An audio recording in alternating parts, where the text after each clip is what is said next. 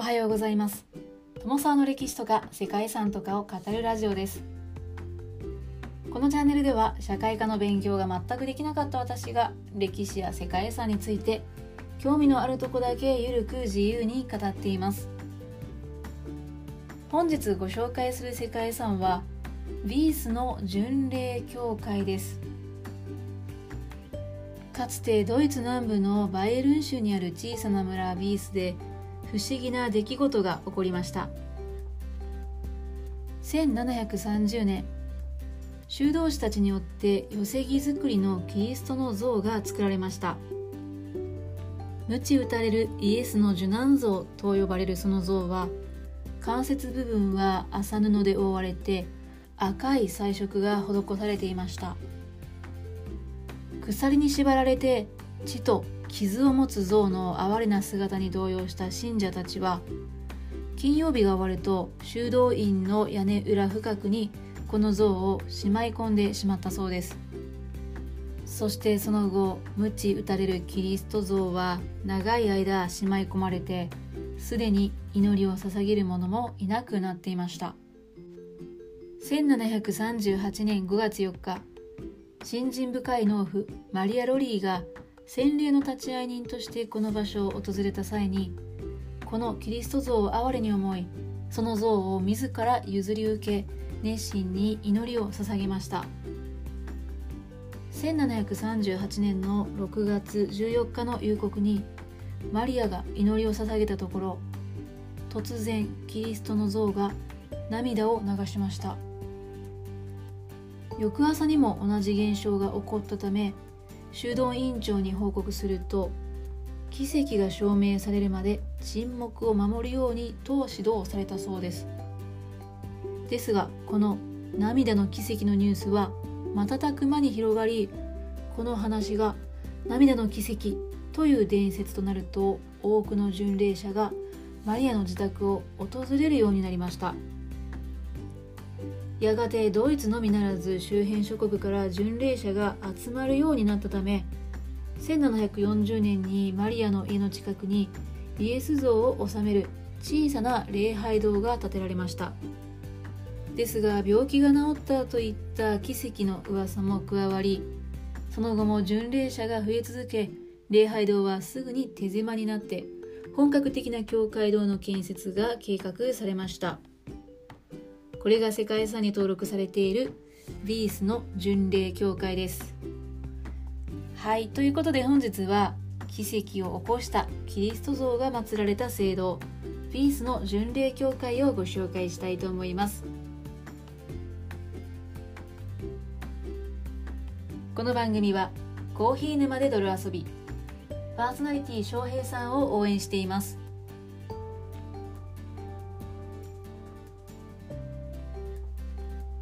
ドイツ南部ののどかな村シュタインガーデンの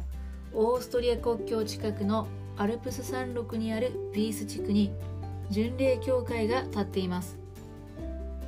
このビースの巡礼教会はロマンティック街道と呼ばれる道沿いの草原に佇む白亜の教会で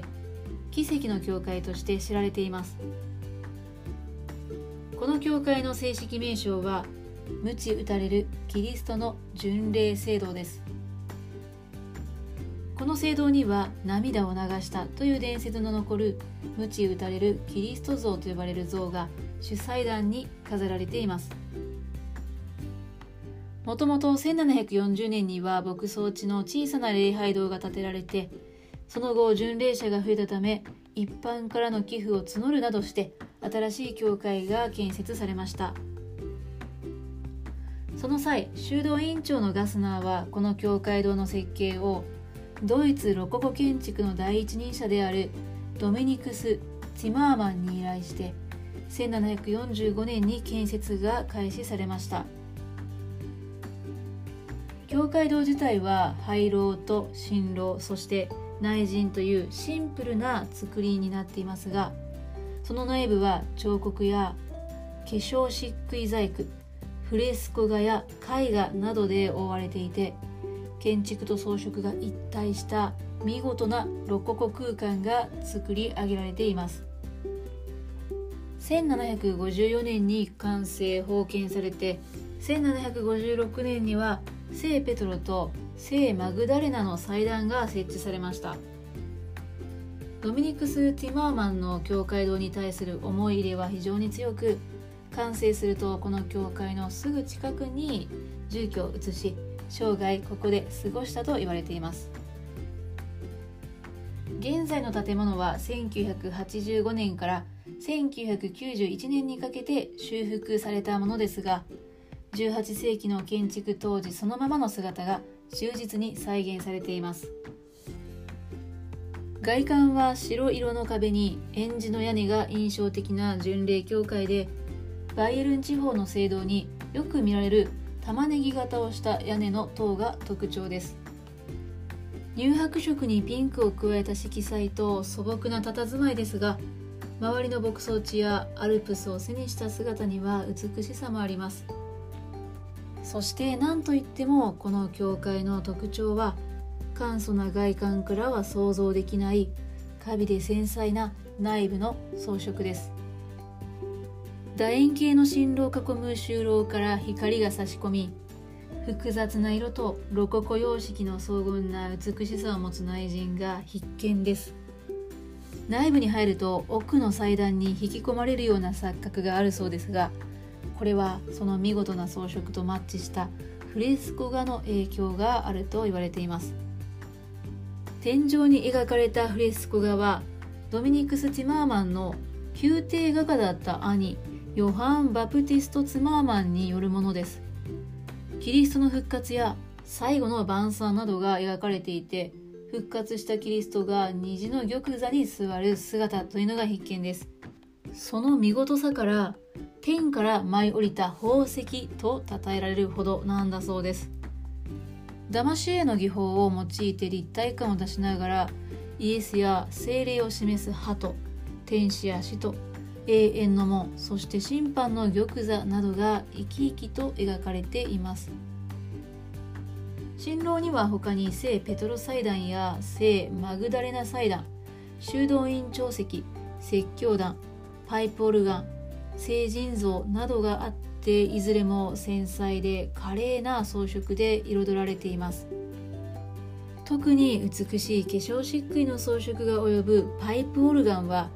1757年に製造されたもので天井画とパイプオルガンの装飾の美しさは欧州随一と言われています。東に位置する内陣はいわゆる聖域となっていて東の端にドミニクス・ティマーマン製作の主祭壇が設置されています。主祭壇は赤や青のコリント式大理石柱や黄金のスタッコ細工純白の天使像や使徒像で覆われています。これはドミニクスの作品で赤は十字架にかけられたキリストの血を表し青は神の恩恵を表しているそうです。柱の下部は質素に作られていて上になるにつれて装飾が豪華になっていきます。そしてここにはヨハン・バプティスト・ティマーマンの天井フラスコ画にバルタザーラ・アウグスティン・アルブレヒトの祭壇がさらに奇跡を起こしたイエスの受難像のオリジナルが収められています。主祭壇の最上部には子羊の彫像がありますが自ら犠牲になり復活したキリストの象徴なんだそうですね。また教会堂に隣接して東には時計塔と聖職者の館が建っていて一部が巡礼博物館として開放され関連の文物とともに受難像のレプリカも収蔵されているそうです。また教会のすぐ目の前には教会の設計者であるドミニクス・ティマーマンの家が残っていて1階はレストランになっているそうです。リースの巡礼教会は1803年にナポレオン率いるフランスの侵入などの混乱を経て一体に新たに成立したバイエルン王国のハンズに入りました。その際バイエルン政府は巡礼協会の廃止であったり売却も計画したそうですが州政府や地元住民の反対で維持が決定されました。はい本当に良かったです。そして現在でも年間100万人もの巡礼者がここを訪れるそうです。ビースというのはドイツ語で草原を意味するそうでその名の通り教会の裏にはのどかな牧草地域が広がっていて外観は質素な佇まいです。ですがロココ様式の装飾が見事なその内部はヨーロッパ随一と言われてロマンティック街道やドイツアルペン街道の観光スポットの一つとして人気の場所となっています。奇跡を起こしたキリストが祀られるその内部のロココ様式の装飾というのは写真を見ているだけでも十分にその美しさが伝わってきます。ビーズの巡礼協会はぜひ実際にその世界観に浸り行ってみたいなと思わせる世界遺産でした。ということで本日も最後までご清聴いただきましてありがとうございます。